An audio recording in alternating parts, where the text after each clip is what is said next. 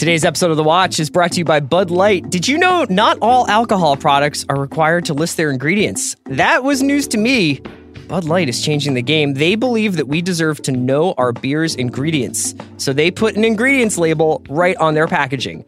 Bud Light, brewed with hops, barley, water, and rice. No corn syrup, no preservatives, and no artificial flavors.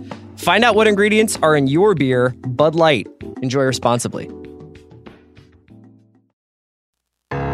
Need support staff to clear the room. Stand up and walk now. Hello and welcome to The Watch. My name is Chris Ryan. I am an editor at TheRinger.com and joining me in the studio for the next 13 years for 330 Wow. million dollars, number three, Andy Greenwald! What's the percentage of watch listeners who get that? I'd say pretty effing high. You think? Because Yeah. we keep it. We keep Kaya, it pretty. did you get that? Mm-hmm. Yeah, see? Like she works for the Ringer. Yeah. we keep it pretty. My church- wife was like, "Who's Bryce Harper?" And I was like, "Just a really important character who's just emerged in your story, Phoebe, uh, for the next fifteen years." My, my wife. Because uh, it'll take two more years to get over it afterwards. that's exactly right. My wife said over the weekend, "Oh, a colleague at work texted me last week and wanted to know what you thought of the trade." So that's the level. Was that discourse. it, that wasn't like a Tobias Harris, like a six week late Tobias no, Harris thing? no, it was just a. That's the level of interest in Bryce Harper we got cooking in my house. God, it's great to see your face. This is nice to be together. It's Monday. Do you want to talk Phillies? I could talk baseball. I've been sending you action news van related gifts all weekend. Yeah, we have, it's a pretty vibrant Philadelphia sports text message thread we've got. Um, Andy, today is Monday, and we're going to kind of take a big picture look at HBO today, Yeah. for the most part. Uh, we're also going to talk a little bit about. Can I ask a question before we get into? Is it Pen fifteen Well, that's what I'm going to continue to call it. rather than than what it might mean if you were to look at it as say like graffiti, right? Penis. yes, that's right. It, that, that's how that's said, right? That's right. Before we get into this, do you want to have our snow day conversation really quick? I mean, I, I I'm ready to have this conversation. I don't think you have a very good sense of humor about this, although hmm? I wasn't trolling you. So yesterday on Twitter, I was uh, looking looking at it uh, at, the, at Twitter. you were looking at Twitter. Good. and good. I noticed that like a bunch of people from the New York Times seemed to be getting really agitated about snow days, like Haberman and Sam Sifton. Our buddies. like, fuck. they didn't literally say that, but they seemed bent out of shape Wow. about the fact that Haber bomb. de Blasio, Mm-hmm. Mayor Bill de Blasio, my former neighbor. had preemptively closed schools. Yeah. And they were like, God damn it, Bill. Yeah. And I was like, I love snow days. Yeah. This is this is my favorite take. I shared this with my wife. We had a good long Did you really? long laugh Did you this. laugh or were you just like, maybe it's time to move on from Chris? Like maybe it's time to let the old ways die. Um, I am still talking about this situation from, you know, the kid inside. That's the thing. Chris hears snow days and he's like, what could possibly be wrong with that? Grease up the sled, boys. Swiss miss at mine in an hour. That's what I'm saying. yeah. It, you, it was a, it was a time to create Hoth-like tunnels Uh huh. outside of the house. Weirdly, in Philadelphia in the 80s, you could actually find um, tauntaun carcasses. That's true. That's they, true. were, they were not scattered around Veterans Yeah. Stadium. Yeah. So explain to me why Be- this is because of childcare. right? because work doesn't get snow yeah, days. but like when we had snow days Uh huh. back when we were children. Yeah. Do you remember our parents being like heated up about this? Yeah, it sucks. Yeah. I feel like my parents were like, "Oh, that's on you." well, I mean, my mom, like your mom, was a teacher. Uh-huh. So Oh yeah, I guess odds that's are that she might have gotten the day off too. Mhm. So we could just Swiss miss it up together. my memories of my childhood are becoming increasingly rustic. There is nothing as like a. I just feel like I was just like sent out. let, let me take the people who are listening who weren't turned off by the Bryce Harper conversation and further eliminate 50% of them by with with th- this opening to a sentence. As a parent, Yeah. comma, there is nothing worse than no school or no childcare. Right.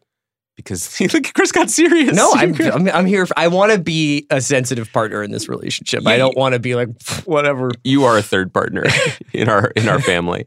That's why. And then also because this morning our guy Joe Nocera, not currently of the Times, No. But formerly the Times, And Joe Nocera is a, a, a watch favorite because of his all-time Cooperstown level author photo. iconic. Was just like kind of like lightly just biting on the end, end of that glasses. because he's thinking so hard. Um, I saw some like live dash cam footage of Manhattan, at 7 a.m.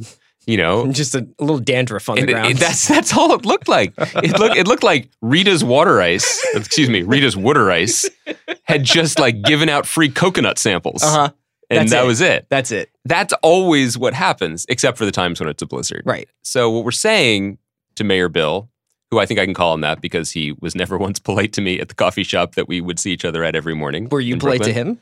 Yeah, especially I had a kid, and I'd be like, "Look, the cute kid, retail politics, my guy. Like, how are you doing, You'd Mr. be like, Mayor?" kiss the baby to Bill de Blasio? Bill De Blasio as comes back. Why are we talking about this? I'm- I'm, well, now I'm really interested. Bill De Blasio, mayor of New York, was my neighbor in Park Slope, Brooklyn, and then he moved to Gracie Mansion on the Upper East Side. Mhm. And every morning, he wakes up in Gracie Mansion, probably stretches. He's a very tall man. Got to get those those tendons limber. Likes to go to the Y. The Y in Park Slope. Yeah. He then takes an armored motorcade to Park Slope What is this, Sicario? to work out next to me often at that Y where I was. Uh-huh. And then he retires to a wonderful place, Colson Patisserie. It's where I mm. used to go for coffee every morning. Okay. And he sits there and talks to his wife, surrounded by a security detail. And then often they would leave separately in separate security details back to the Upper East Side. And my point is, if you are such a man of the people that you love the old neighborhood, you can't miss it. Stickball in the corner every night. Why not night. just live in Park Slope? Why not talk to the people who are your Oh, neighbors? yeah, Not a friendly guy. Okay. And okay. this was my issue yeah. with it. And in fact, it was such an issue, I moved to California. and finally, my story is told. Um, this is my truth. I want to stay in the realm of New York Okay, nice. and Whoa, power Good. and talk a little bit about HBO. So last week, and uh, let me start at the beginning Mhm. by saying that HBO uh, was an investor in The Ringer, Mhm. that uh, our boss, Bill Simmons, was on HBO with a show called Any Given Wednesday, that Andy and I We are former on camera talent. Uh, For HBO. You could say that among, you know, like we are HBO alumnus. I think it's like It's us and Brian Benben, Jennifer- Sarah, Sarah Jennifer- Jessica Parker. Jennifer Garner Yeah. recently. Yeah. Uh, also a one and done Yeah. like us. you know, When you make your point so well, you don't really have to stick around. Now, That's Andy and. I, obviously, like the first year we were doing the Thrones After Show, it was in in a fashion on HBO, uh, and it, we had a lovely experience there. Mhm. But uh, obviously, HBO's in the news. So the AT and T Time Warner merger went through. much to the chagrin of the White House. Uh, much, apparently, apparently much today. to the chagrin of the White House. What that essentially does is merge a telecom company, AT and T, which is based in Dallas, with one of the l- with a- an enormous other media company. Mhm. For one thing, T- uh, Time Warner, and you got TNT, you've got uh, CNN. all the networks under the TNT umbrella, which is TBS and True. You've got CNN, and then you've got HBO. Cartoon Network too, I believe. Yeah, and then you got HBO, uh, which is basically one of the last vestiges, along with say Condé Nast, which is a magazine publisher, but one of the last vest- vestiges of like this kind of New York media that we grew up with, understanding that there was this place in a, a couple hours north of Philadelphia, and they would go to Cipriani. You know, Mm. and they would and they would they They- would have really long lunches. Well, that's because there was a snow day every day. That's right. They would just they would just spit at blizzards. No, but like it- it's a really interesting merge of of cultures that I think talks a little bit about this inflection point we are at media in general. And I wanted to just chat a little bit about what what's happening right now. So Richard Plepler, who's essentially been the president of HBO for more than 20 years. 27 years. Yeah.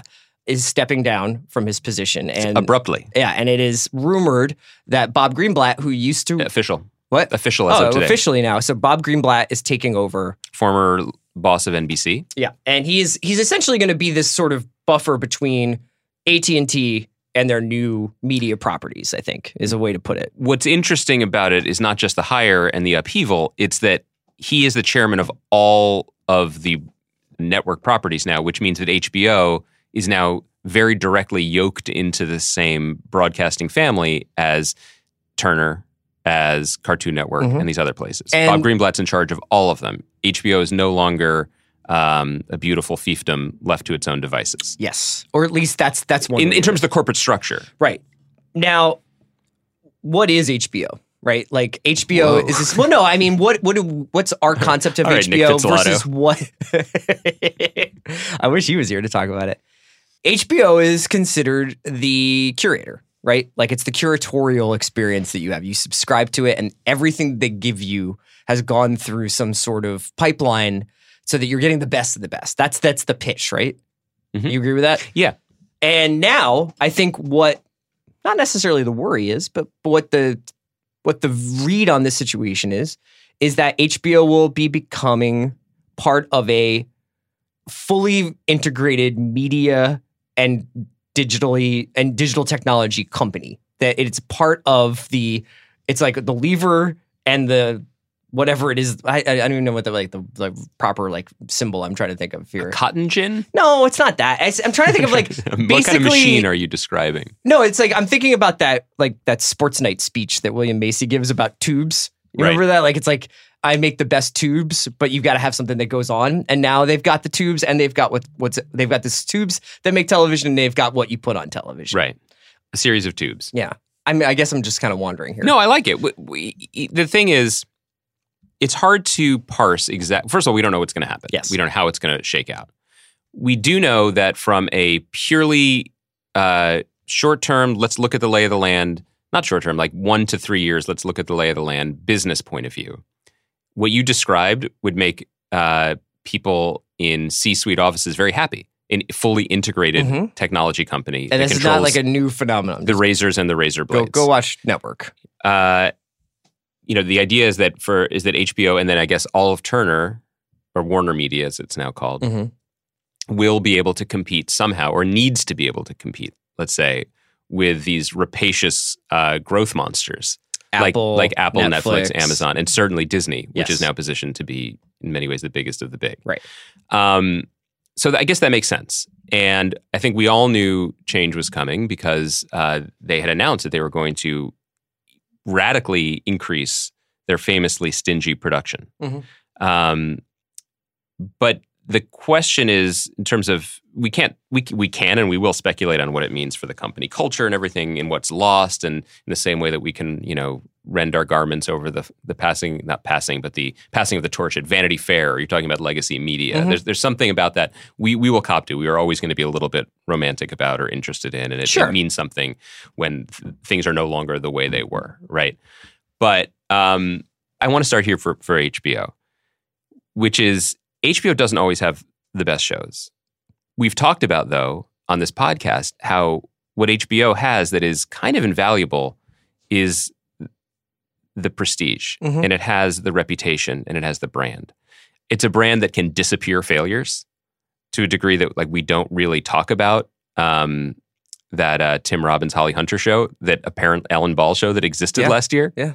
here and now. It's like it never happened. It's like it's been just ripped from history. I wonder whether that has It- as much to do with the fact of just like the sheer volume of TV. though. Possibly, but I think that there weren't think pieces being like, "What's up with HBO drama?" and Game of Thrones is ending soon. What are they going to do? because Netflix can disappear a show like that without you even even knowing it happened. You know what I mean? Because they have they're True, like, if you don't watch it, it's not going to take up six Sundays of real but, estate. But the conversation about Netflix is, well, it's just an ocean, and there's no one captaining the ship anymore, right? So, so it's almost expected that things aren't going to be great, whereas HBO still has the expectation that things are going to be great.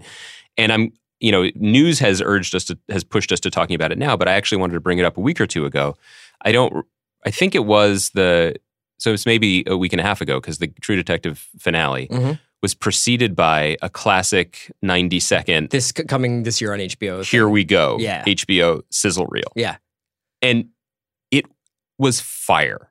Yeah. It was so exciting. And it made it seem like HBO is the single best place to engage with not just, you know, scripted television, but the culture. Sure. And what that made me think was this is valuable. This ability to understand what you are and market it and communicate it has to still be be valuable.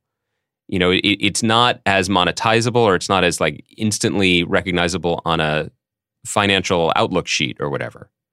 But knowing what you are, knowing what you're selling, and knowing how to sell it to people matters. And I think that has always been what has separated HBO. Now, there's no reason to think that's going away because one guy has left his job or or whatever. Mhm. Everyone has said the right things. Certainly from eight, on the AT and T side, with our man Rich Stankey, the greatest named man in media. Yeah. Uh, people that I've spoken to in the industry out here who have had dealings with sort of the new AT and T, Warner, HBO have said that the people they've met with have all seem very smart and creative and engaged and have said the right things about it. But it is also not a question that they are they are doubling their production. Yeah. They're going to be making a lot more shows. So and they're going to start broadcasting on Monday nights again. So things are changing and can both be true at the same time. Can you compete with the big boys and still have that tight jewel like focus on what makes you special? Yeah, I think that the thing that people and if you, if you get a chance to subscribe to Ben Thompson's newsletter, which uh, uh which is really good, Stratechery, he talked about this a little bit, both through aggregating previous interviews with Plepler and also just a series of sort of observations about him. And Plepler kind of saw himself as a gallerist, right? Like Mhm. he, I, I thought of himself as the kind of person who would develop these relationships with people like David Simon, uh, David Mhm. Milch, you know, uh, David Chase? David Chase. Men named David, Dave, if you, basically, were if you were named David, you were in really good standing. And he would take a show like Treme, which even you and I, who were avowed David Simon fans, probably did not see every episode of, Right. of, of Treme. And he was just like, I, I do Treme because it's good for the brand. I do Treme because it's it's dignified and it's um and it's a, it's a rich experience. And even if not a lot of people see it, and no one else will make it. it, it's good for us. It's good for us. And that kind of thinking is different than the algorithmic thinking of, I think, what, even though Netflix does a lot of stuff that we like and does a lot of stuff just full stop. And it's kind of cool to have so much stuff because if you don't like one thing, there's something else. Whereas there's definitely been months of HBO where I'm like, nothing's on here for me, man. Like, Well, devil's advocate, we have moved on from an era that we would joke about a few years ago where it's like, you know, what, what was there was a joke on a, I think it was a cartoon made this joke where the, the, the Netflix receptionist saying, uh, hello, Netflix, you're picked up. yes, Those days are over. sure. But I guess devil's advocate would be if you are doubling your production, that means that there's more likelihood, not less, that you're going to broadcast The Deuce. Mhm. Or uh, now he's doing, now David Simon's doing The Plot Against America, the Philip Roth novel. Yes. I, I do think that the types of legacy relationships with men named David are on the wane. Sure. You know, I don't know who the next version of that is. Um, HBO has also made very splashy, noisy deals with J.J. Abrams and Joss Whedon. So maybe having a J in your first name is now crucial. And Jordan. Uh, Jordan Peele. And Jordan- uh, Lovecraft Country is coming. Lovecraft Country is Yeah. coming on HBO as well. But for me, the interesting thing is you said knowing your brand, knowing what your value is, and that's something that Plepler guided very, very keenly during his tenure. I think a lot about a show called Counterpart, which is on Starz. Mhm. I liked it. Um, not enough to stick with it, which may be why it was just uh, ended Canceled, yeah. after or canceled after two seasons. I have no knowledge of anything going on behind the scenes at Starz um, or Chris Albrecht, who used to be the programmer at HBO, who's been running Starz for a number of years now. But here's my 10,000 foot take on it is that Counterpart seemed like an odd fit for Starz, but a smart play. And that Mhm. it was a classy, interesting show. It also had a genre piece to it, which was important. It had an Oscar winner in the lead in J.K. Simmons. They shot mostly on location in Berlin, so it can't have been cheap. And it was a classy play. Mhm. It was a play for Starz to be a place where you check out material like that. Now, there's a f- big gulf, obviously, in intent and um, execution between Treme and Counterpart. I don't mean to compare. No, no, them. no. I know, I know what you mean. But what I mean is, I don't know. Let me stop there. I don't know anything, but I don't think that Counterpart would have been canceled if J.K. Simmons had been nominated for an Emmy. oh, okay. I think that I think that you know I think John Landgraf at FX, who was part of this conversation too, in a way, had said has said uh, on the record, and he said it to me off the record that I think that there's a certain there's there's like a Venn diagram of things that keep shows on the air for him. Ratings matter, of course, but so does critical opinion, and Mhm. so do awards consideration. Yeah. All of that matters, and if you can get two out of the three, you're probably going to get renewed. Yeah, that's why things that are only critically beloved often don't stay on the air. That's right. But if you get the awards nominate, you know, and I think that That's that helped Americans. that helped the Americans. Yeah. Um, so I feel like Starz looked at its play and was just like, well, this is classy. We have an Oscar winner on our air, um, and everyone likes it. Critically, it was well regarded.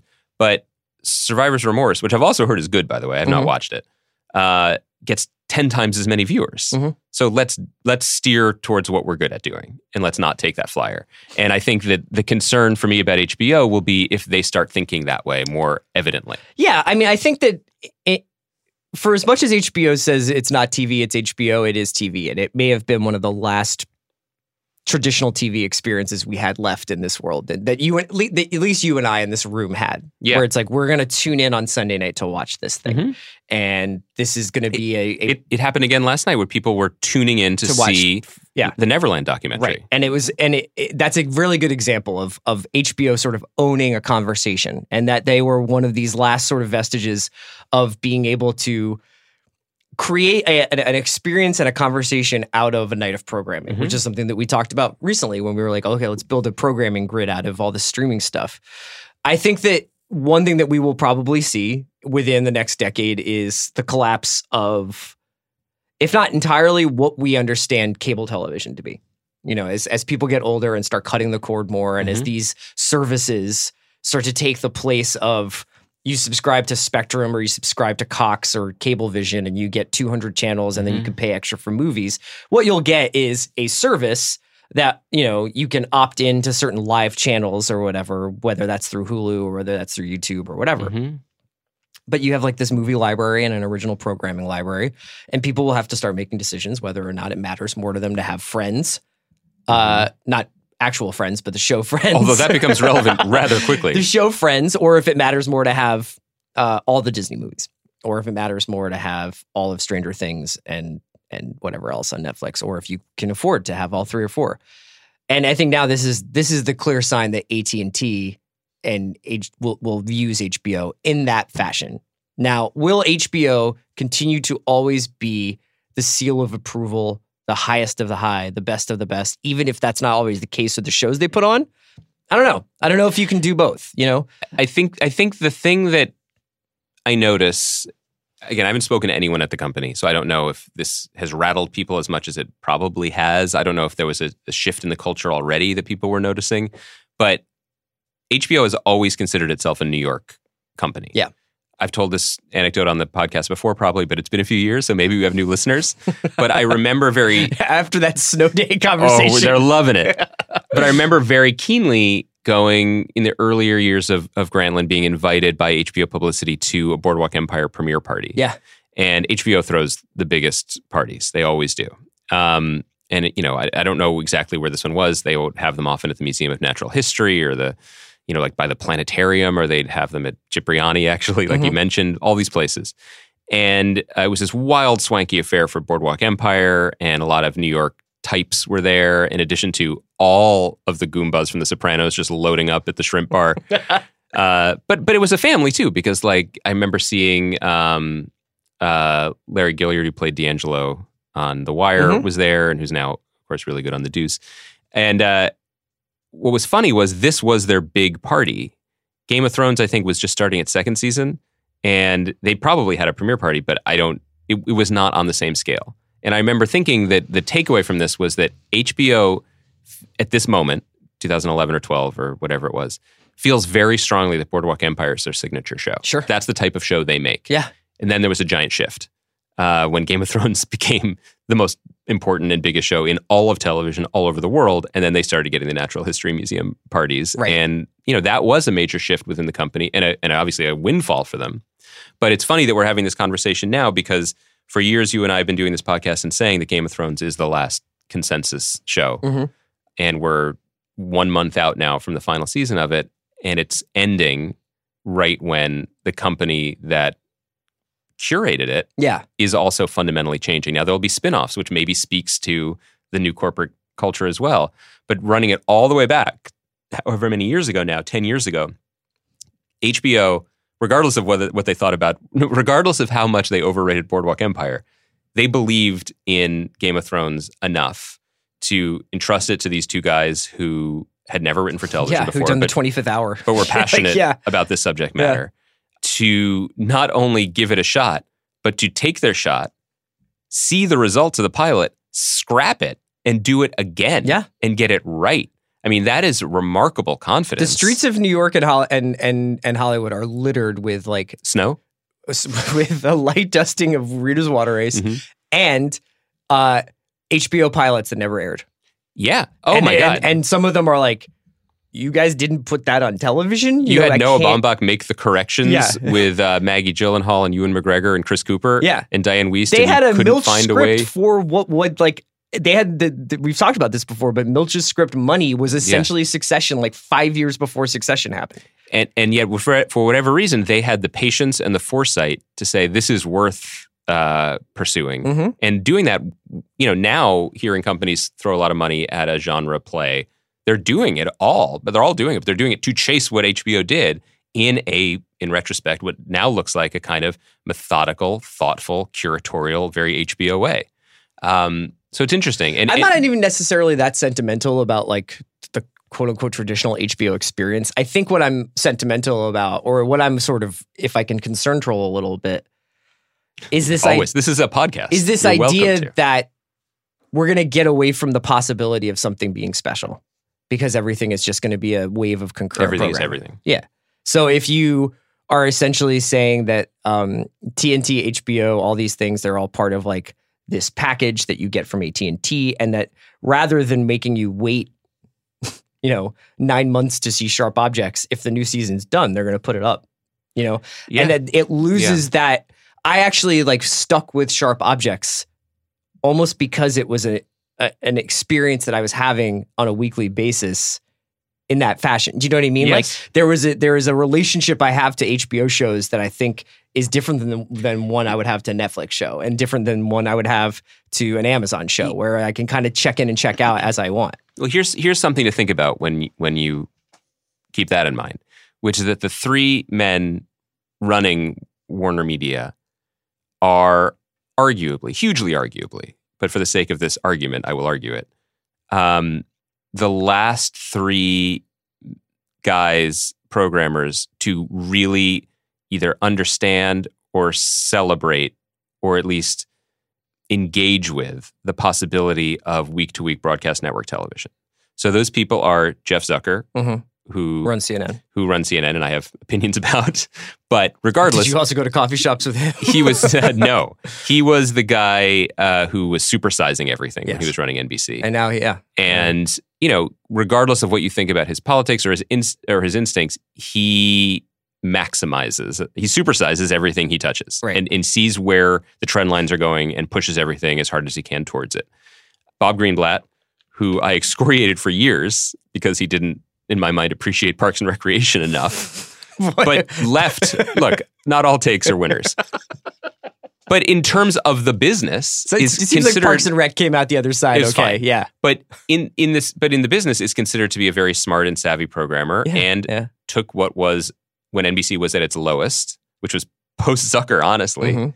and took it from a laughing stock to reliably the number one network, and that was by you know doing things like The Voice and uh, The Blacklist, and really punching up what were very broadcasty kind of possibilities. And the third is Kevin Reilly, who was the original head of FX before ceding to John Landgraf when he took the Fox job.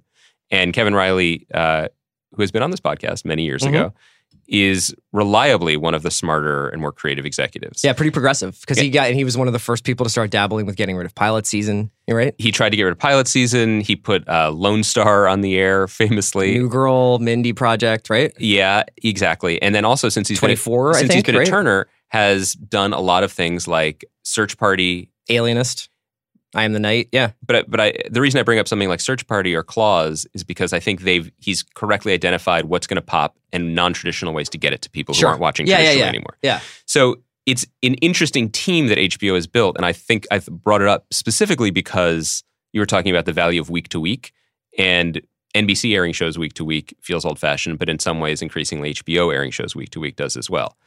The last piece of this that I think we should talk about is I mentioned a moment ago John Landgraf at FX. FX has modeled its identity in some ways on HBO Mhm. in that they also Landgraf is the mayor of television. He has a curatorial eye. They don't put on a put up a ton of stuff, but what they put up is always noteworthy or interesting. It'll be in some ways there's a head start going on there because of the Disney Fox merger.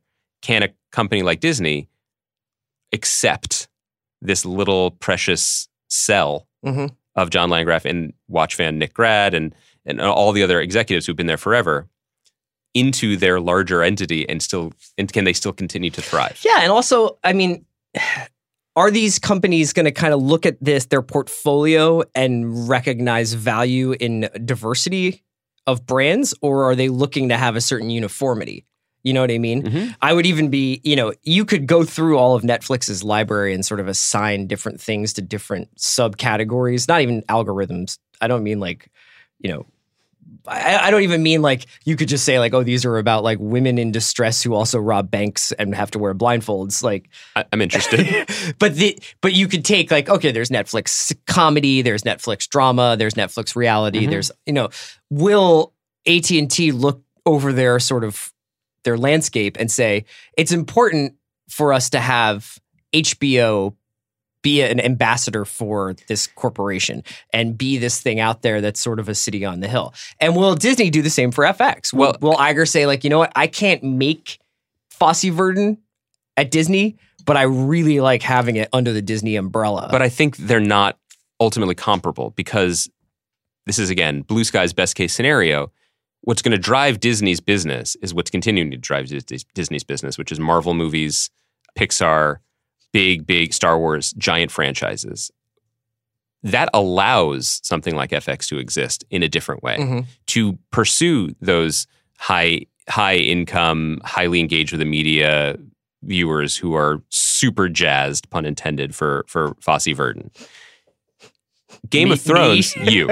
yeah, Game of Thrones is the jaws for HBO in that HBO is the driver, you know, the, the commercial driver potentially for this company as well. I don't think new episodes of Search Party are going to sell a lot of cell phones or internet packages or bundles or whatever. I do think Game of Thrones spin-offs will.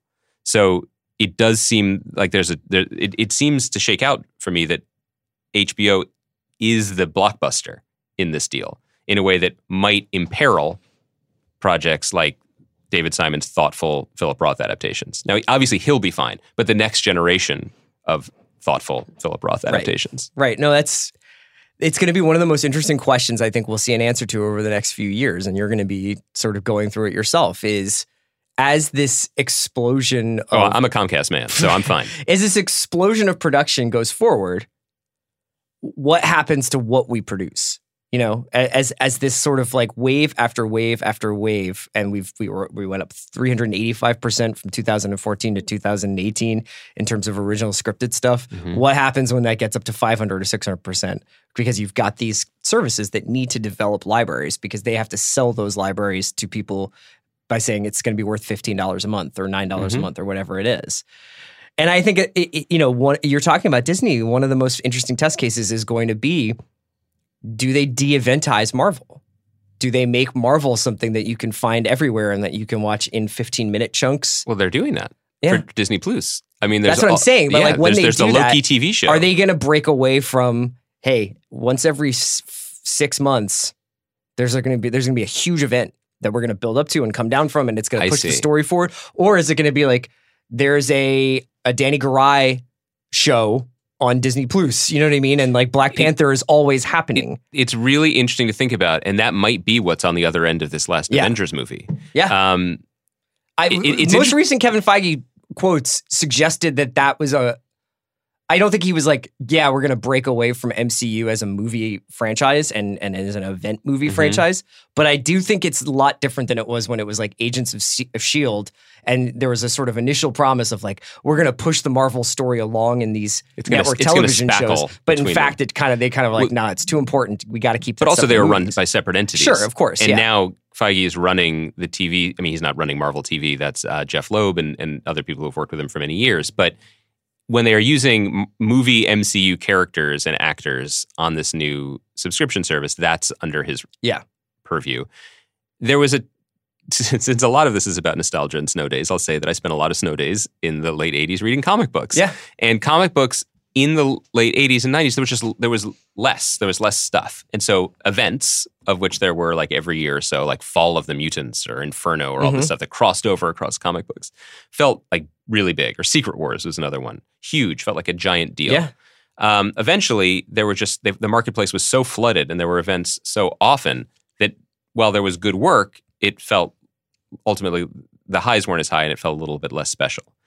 Is that where we're headed with the movies as well? Where what where the question isn't can Kevin Feige and Marvel and Disney keep this going? Mm-hmm. It's more how did they do that to begin with? How did they even do it once to make this many movies over 10 years and have them It be seems linked? like they might have got in at the last, right before last call. because because now it's not just an attempt to sort of reboot the Avengers or whatever it's going to be, and he has a lot of talented people, obviously, and I'm sure they'll bring in many more. But he's also, to some degree, overseeing this TV expansion. He has the X Men now as well. He has Fantastic Four back. Those are a lot of. I mean, the X Men is not a medium No, project; he's it's about doing the enormous. Eternals. Like, I mean, like, the, It- it- but it's it's not the same thing as saying Iron Man, Thor, Captain America, Avengers. yes. and maybe our culture. I'm trying to segue here. Isn't about saying that anymore either. Yeah, I think that's what we've been talking about on, on this podcast since The Ringer started, pretty I, much. I don't listen to the podcast. I should be clear about that. to, to wrap up, why don't we talk about, Let's do two TV shows. yeah, let's talk about some TV shows. Let's One get, of them's on HBO, let's but get that's back just to the a, land. Uh, let's talk about Crashing. Okay. Briefly, because I, I, I watched a bunch of this new season. Pete Holmes' show on HBO that I, I guess isn't a, in some ways one of the most traditional things you can do, which is an extension of a guy's stand up. You know, it's like his, it's it's how you take, and it's a very meta thing because it's obviously about uh, a character played by Pete Holmes who is trying to make it in New the New York comedy scene, and in uh, the first episode of the third season, basically lays out exactly what you know what you, the, the dream has been since Seinfeld or since even before Yeah. that, which is like you go to New York, you break in, you start to do spots, you start to get regular spots, you start to get a reputation, then you go out on the road, then you start to get nibbles at a half an hour or maybe an hour, and then hopefully you sell something as a television show, and that's where you get in, you, you get going.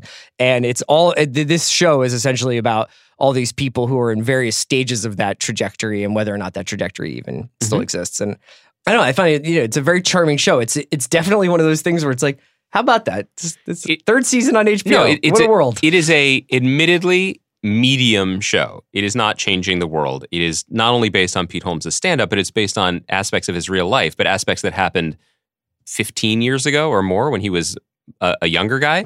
So there's always going to be this strange discordance to the show because Pete Holmes is almost 40 and he's sort of approaching the world with the wide-eyed naivete of someone much much younger. Any show executive produced by Judd Apatow is going to have the comedy part pretty well figured out. There's a lot of talent. There's a lot of guest stars. There's a great Rolodex that they can pull from. There are a lot of young comedians uh, who get showcases and even get to do some of their act on the show. So it's um, that was never going to be a concern. But I, the reason I wanted to talk about it was because the third season, um, which we're almost done with or over halfway through, yeah, like it's like on episode six or something like that. has really surprised me again in kind of a modest way because everything I just said kind of means that it doesn't have to be great. Like it's fine. There's comedy. It's pleasant. Um, good performances from from a bunch of uh, um, surprising comedy people. But it's not just settling. So, two things this season that have really impressed me. And if you haven't been watching it, you don't need to watch the first two seasons. You might just want to dabble. It's a very pleasant I experience. hope I, you recommend get so it. many ats. I'm just saying you could. At Andy Greenwald, do I need to watch the first 2 I'll- seasons of Crashing to understand the? I'll say this: the season premiere of season three of Crashing had a previously on Crashing that was longer than the seventh season of Game of Thrones. we got so much detail about House Holmes and how it was faring in the uh, in Flea Bottom, aka Lower Manhattan. Um, okay, two things that it did this year that I think are noteworthy. One, it cast Madeline Wise, who is a New York theater actress who I'd never heard of or seen before, who is astonishingly good in this show. She is phenomenal. And she's phenomenal in a role that is still, unfortunately, a little bit not seen too often, which is uh, she's the female co-lead, basically, of the season. They're having a love affair. And her emotion and her inner emotional life, the characters, and this is also a credit to the actress, but I think the the, the writers get credit as well, is so big it can't be contained by any um, cliche or stereotype or expectation we have. Mhm. We are on her side often, but sometimes, whoa, it's really big, or whoa, it's small, or whoa, that's a surprise, or she, you know, and and I really appreciate that though he is in season three of his HBO show, and though he has a successful podcast and stand up career, Pete Holmes is still using his platform to say, okay, sex stuff makes me feel weird, even though I'm 39. Let's talk about it. You know what I mean? Like, let me take the things that actually make me feel insecure or weird and try to interrogate them on TV thanks to my scene work with this amazing actress. Sure. I was super impressed by that. Yeah, and I think that you can. I mean, the the concern about something like crashing is that it's too inside baseball, and that Mhm. you have to have a really deep affection and passion for the inner workings, the not funny parts of comedy. Mhm. Um, but I thought that the way in which crashing kind of captures a certain kind of interaction that I think you find a lot, you know, now where it's like you can't really tell if you're in a you're doing a bit. You know, like are Yeah. we doing like a thing or is this like a genuine interaction that we're having? This is like a sincere connection we're making. And it gets at that in a really entertaining fashion because Holmes makes himself so vulnerable and is so self-effacing and is allows himself to look so ridiculous at times and petty and jealous and and hurt and he's got this kind of really interesting cast of characters revolving around him and is not afraid to like you're saying point the camera at those people and find them as you know equally if not more interesting than himself And look, comedy is in a weird place, just like all culture is in a weird place. And again, you could get by making a show about just the specific emotional or professional weirdnesses of being in this world at any time. But there was an episode this season, and if you only watch one, I would recommend watch this one. It's called MC Middle Headliner. And the, the conceit is that Pete, his ex girlfriend Allie, who's played by Jamie Lee, who's terrific in the show, and this guy Jason, who's kind of an played by Dov Davidoff, who represents this very, very familiar kind of New York comedian guy. I think we've all met guys like this, and they go and they, you know, they get their 15 minutes at the at the cellar or the, in the show, the Boston or whatever, but they mostly work the door, and they're still doing it. They're still doing it. The three of them go to New Jersey for a weekend of shows. They're all there for different reasons. They are all in different roles, and it's a really enjoyable and very sly examination of how comedy has changed, beginning from a character place because it it talks about the corporatization of the clubs, but then also just what's PC and what's not. Yeah. What's funny now, what used to be funny, why people would get into this world and why they wouldn't. And again, I just sort of admired how deftly it did something that could feel like a very special episode of Crashing sure right and instead made something entertaining and thoughtful. And then you're on to the next one. It's modest, but it was it was a real pleasure. let's talk a little bit about about pen 15 I believe it's pronounced penis. um yes. it comes to us from uh, Maya Erskine and Anna Konkle, and they basically are. They have this really f- lovely spin on a very nostalgic topic and one that's close to our hearts, which is sort of life in the late '90s and early 2000s in in in America, like as like as like teenagers and stuff. Although I guess we were probably nice try. How you how Well, do you do, fellow kids? we like those kinds of stories, even if we were already working for Spin Magazine yeah, and smoking cigarettes on St. Mark's. jaded AF. But please, by all Uh, means. No, it's about growing up online in America and going to middle school in the early 2000s. And the twist that uh, Anna and Maya put on this is that they play teenage versions of themselves as they're at their current age. We're surrounded by actual children. Yeah. Um, That and it's, funny. really It's funny. it's what's, what's that? It's really funny. Yeah, it's a funny. sh- It's a really funny show. It's very sweet, and it has. It, it, it's always fascinating when a really high concept show like that is manages to pull it off, because you think like, oh, all of this is going to be is me telling you about it, and you're Yeah. like, oh, I got it, I and, got it. And also how how not it's not easy, but nostalgia is a relatively safe space to mine for Sure. laughs. And we're kind of in a teen renaissance right now with Big Mouth too, and um was there, there was another show that we talked about um kids what was that was Sex that education. there's sex education and there was another show that was briefly on Netflix a year ago that we reviewed um, right around the same time of End of the Fucking World. It was a, it was another high school Oh type yeah, show. they, they, It I was- know it it was was like a canceled after a '90s year. thing, and it's like in Portland or something like that. Yeah, I can't but the, but the details here, them, the, the, Maya and Anna are so phenomenal on this show because they commit so one billion percent to the bits. Like Anna has this routine in the pilot where she gears up to receive a pitch in kickball Mhm. that it just like gave me like weird rosebud PTSD. like PTSD like Citizen Yeah. Kane stuff. Um, but the details are what make something like this. It's not just the song choices, which of course are going to feel really good, um, but the casting of the actual kids interacting with them Yeah. is astonishingly good. And I got to say, the editing and the direction is phenomenal. It's phenomenal. it could go so wrong. It could go so wrong, but it's always great to see. This is what got me in because I Chris wanted to, us to take a look at this this week, and I was a little dubious because I just you know, I'm like I don't know if I want to go back to middle school stuff. I, am a little bit tired of this as a Sure. conceit. I'm like, let's, Right. let's talk about it now, man. Yeah. let's get into it. Did you see that new Jane Mayer article? Green New Like, Deal, let's- bro. Let's mix it up. but to see such a specific vision brought to life in every aspect of production, you don't get that that often. Yeah. and it's really, it's it's really really nicely done. yeah, so we we recommend both of those shows. I guess we do. Yeah. I guess we do. They're you know they they Who fit. says you can't come to the watch for television recommendations? You just have to wait 45 everyone who tuned off after five. Look, man. Are we gonna watch Captain Marvel? Uh huh. Well, I'm going to be in Texas. Okay. I'm going to South by Southwest. We're doing a live Talk the Thrones Wow. on Saturday, and then we're going to do a live rewatchables on Sunday. Uh, me, Sean, and Shea and Jason Concepcion are doing the rewatchables. And I'm going to go see some movies. I'm to eat some tacos. I'm to drink some beers. I'm to see That's some great. friends. That's sort of what you imagined an adult snow day to be. I imagine. You're like, what's the problem? and then what, so she, Captain Marvel comes out over the weekend. yeah. Maybe we'll add a show. Maybe we'll do Or- like a Tuesday show. Or we'll be a little late with it, but we're we're gonna watch it. oh yeah, For the record, I have no idea how I'm gonna go see it, but I, I'm gonna go see it. yeah. You, you get just just uh, a little snow day. Yeah. Okay. Thanks for listening to the Watch. Great job. Media barons over here. We got this whole Media thing Branskis. figured out.